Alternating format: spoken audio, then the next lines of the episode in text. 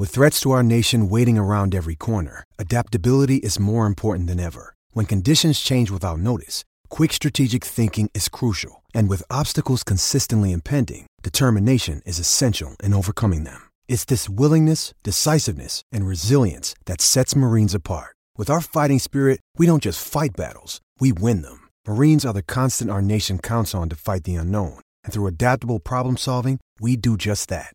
Learn more at marines.com. On Florida's Space Coast, we think you can have the best of both worlds. Kind of like right now driving, at your desk, maybe at the gym, but you're also grooving to some music. Visit us and you'll go to the beach and see a rocket launch or go kayaking and manatee spotting. It's all waiting for you on the only beach that doubles as a launch pad. Plan your adventure today at visitspacecoast.com.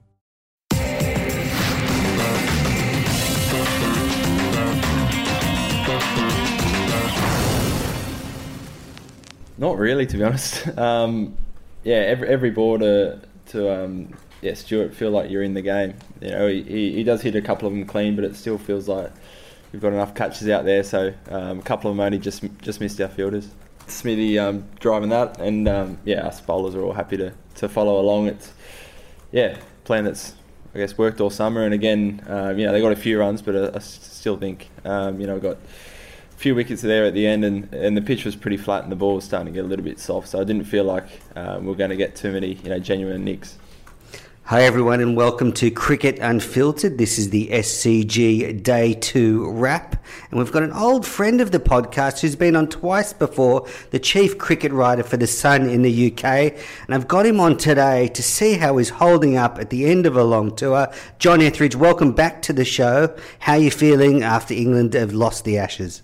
Surviving. I mean, disappointed with the result. I think, um, you know, 3 0 has not flattered England really. I think you know in in all the games they've been in contention, they've been in positions where they could have perhaps you know, uh, it's almost taken control of the game. But in those key moments, Australia have been strong, they've been the better side when it really mattered. And, uh, you know, after a couple of days of perhaps being quite close, the, the gap has uh, emerged between the two teams. And that would explain um, why Australia are currently 3 0 up in the series. Now, I, I, just played a clip of Pat Cummins talking about the bouncer barrage that he they bowled this morning at England's tail. Now, look, I don't have an ethical problem with it at this you know this level with the protection, but I thought tactically Australia got that wrong. They seemed to leak a lot of runs to, towards the end there and give England probably 50 more runs than they probably should have got. Yeah, I mean today, I mean the England tail certainly on paper in this match looks their weakest of the series. There's no uh, Chris Woakes batting at number eight. Uh, Mason Crane's come in for his debut. Tom Curran, Curran's not the best batsman, but they, you know, they, they, a couple of them got 30. Stuart Broad hit a couple of sixes, didn't he? He's a, a sweet timer of the ball, and they've absolutely bombed Stuart Broad. I mean, he's barely had a, a good length ball in the entire series, but he's got to grips with it quite well. He made 50, of course, in Melbourne when the pitch was a little bit uh, slower, and 30 odd again here. Tom Curran chipped him with 30. So actually, for once, the, the England tail sort of wagged quite a bit, and, and, those extra runs in the context of the game could be quite useful. But to certainly, you know, uh, at the end of day two, the Aussies are very much in control of the match. But um, you know, if, if England can get some wickets on on, the, on day three early, then you never know. They might be able to perhaps even, you know, get, get a first innings lead. Yeah, and I guess the the big thing today was Mason Crane making his test debut. Uh, he he bowled. I thought, you know, for a leggy, you always expect expect some loose stuff, but you know, he landed a few there. But he, he does look like he needs, you know, a little bit more experience. Yeah, I mean, he's hardly played for, for Hampshire really. I mean. Back home in, in, the English summer, you know, when when it's a bit overcast or the pitch is looking a bit green, he doesn't get a game for Hampshire, and yet he's playing for England in, in an Ashes Test. So, you know, he needs time, he needs uh, overs, he needs experience, really. And I mean, he's 20 years old. It's incredibly be young for, for a batsman or any sort of cricketer, but for a leg spinner, where you know, they, they tend to mature a bit later in life. I mean, it's, it's incredibly young. I mean, I heard I heard Shane Warne talking earlier today that at the age of 20 he was playing fourth grade cricket in Melbourne. You know, and uh, so you know, I think you know, in a few years' time. Um, you know, he'll improve. And he did okay. And I think one thing you can say about him, he's not short of confidence. You know, he's a confident guy. And I think you need that as a leg spinner because you are going to get hit for six. You, know, you are going to get smashed mm. around from time to time. And, uh, you can't afford to be phased by that. So I think you know temperament and confidence in a wrist spinner is particularly important, and, and Mason Crane does appear to have those qualities. Well, hopefully we'll see him again in four years. Well, John, thanks for coming on the podcast while you've been touring Australia. We've really appreciated your input, and I hope you enjoy the, the trip home. Thanks, Andrew. Yeah, and uh, you know I might even back in four years' time. You never know. Cheers. Thanks, mate. Cheers. All right, welcome to part two of the Daily Wrap. We just got the English perspective from John Etheridge. I'm here now with Ben Horne, a chief cricket writer for News Corp. Let me just update the score at the end of the second day of the best test of the year. England were dismissed for 346, Australia are two for 193 in reply. Usman Khawaja on the verge of a potential career saving century, 91 not out. Is that your headline tomorrow, Ben? and Smith, 44 not out. Well, look, I think Australia are on top, Ben. But let's go back to the beginning of the day. I think Australia got their tactics wrong with their bouncer barrage and probably gave England 50 extra runs. Yeah, I agree. I think that was part of the problem. The other was dropping two absolute sitters. Uh, you don't see um, catches like that put down very often. It's been a bit of a patchy summer from Australia in the field. It hasn't really mattered that much, but today, as you say, it contributed to costing them probably over 50 runs, I'd say. Yeah, 350, 346 England's total. Um, Australia would have liked their chances of keeping that just under 300, I reckon, if they'd played well this morning. But then the way that um, you know that Khawaja, Warner, and Smith have batted, they've probably uh, made up for it. So they're in a very strong position. But yeah, I agree. I think the bowling short at the tail worked particularly well in the first three Test matches. But in Melbourne, we saw Stuart Broad adopt that tactic of of hitting out, and he continued that today. And um, you know, at some point, probably Australia should have changed their tact. Just if you know where the ball's coming all the time, it's easy to play. I think Australia have lost that element of surprise when they bowl a bouncer to Broad. I mean, he would be surprised now when he gets the ball pitched up. So I don't think that's an ideal scenario. Look, you had a great point about Australia's fielding. You wrote that it's a, a Jekyll and Hyde fielding effort, and I think Steve, Steve Smith is probably the, the chief culprit. I mean, he's dropped a lot of catches this summer. Can you put any reason to dropping catches? Is it he's you know concentrating on tactics and uh, he's so much energy goes into his batting that he's just not quite there in the field.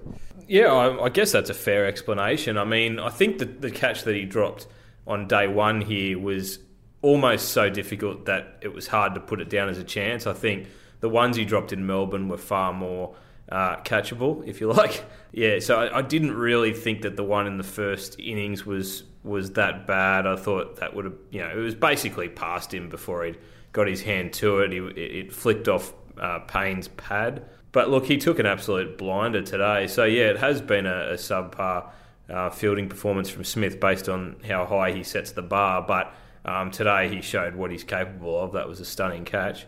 He hasn't dropped a sitter yet, which is what we saw Pat Cummins and Josh Hazlewood do. Uh, they were, um, you know, you'd be seeing them caught at most park grounds around the country, especially um, Cummins one. But uh, you know, in the end, I suppose uh, Australia got out of jail and bowling the other team, bowling England out for 346 was, was you know, that, that's a below par score for this pitch. Yeah, so it's a good track. Australia start the day tomorrow with two batsmen not out at the crease. Usman Khawaja, 91 not out. Crucial innings, but Cameron Bancroft, someone with a lot of pressure going into this test, couldn't have wanted a worse start. Bowled for a duck. Second ball from Stuart Broad. Where do you see his career now?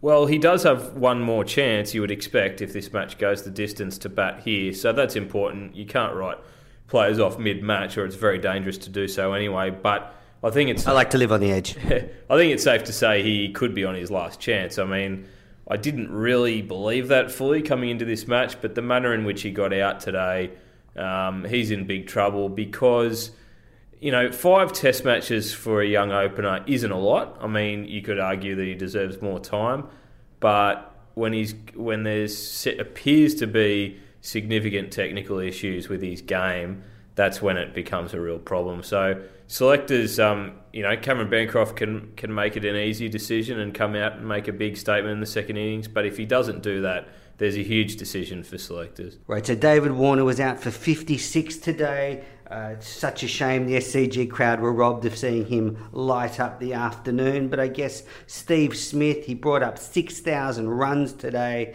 He's on the verge of scoring his fourth century of the summer. Have you got anything else to add about Steve Smith, or have you run out of words?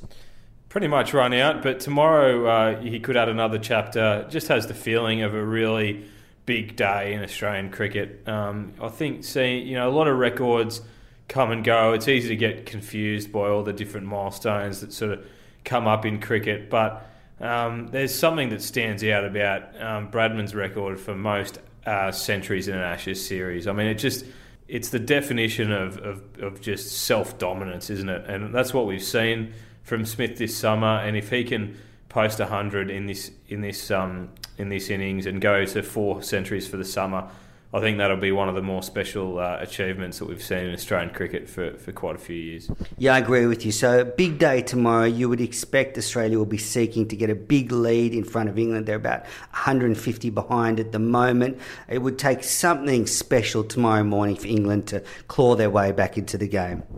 Yeah, I can't really see it. I mean, I suppose, um, you know, Australia did lose seven for 60 or 80 odd in Melbourne um, to collapse it's possible, but um, you know, there's just a feeling that Australia's in for a big for a big total here. So you know, they should go 450 plus.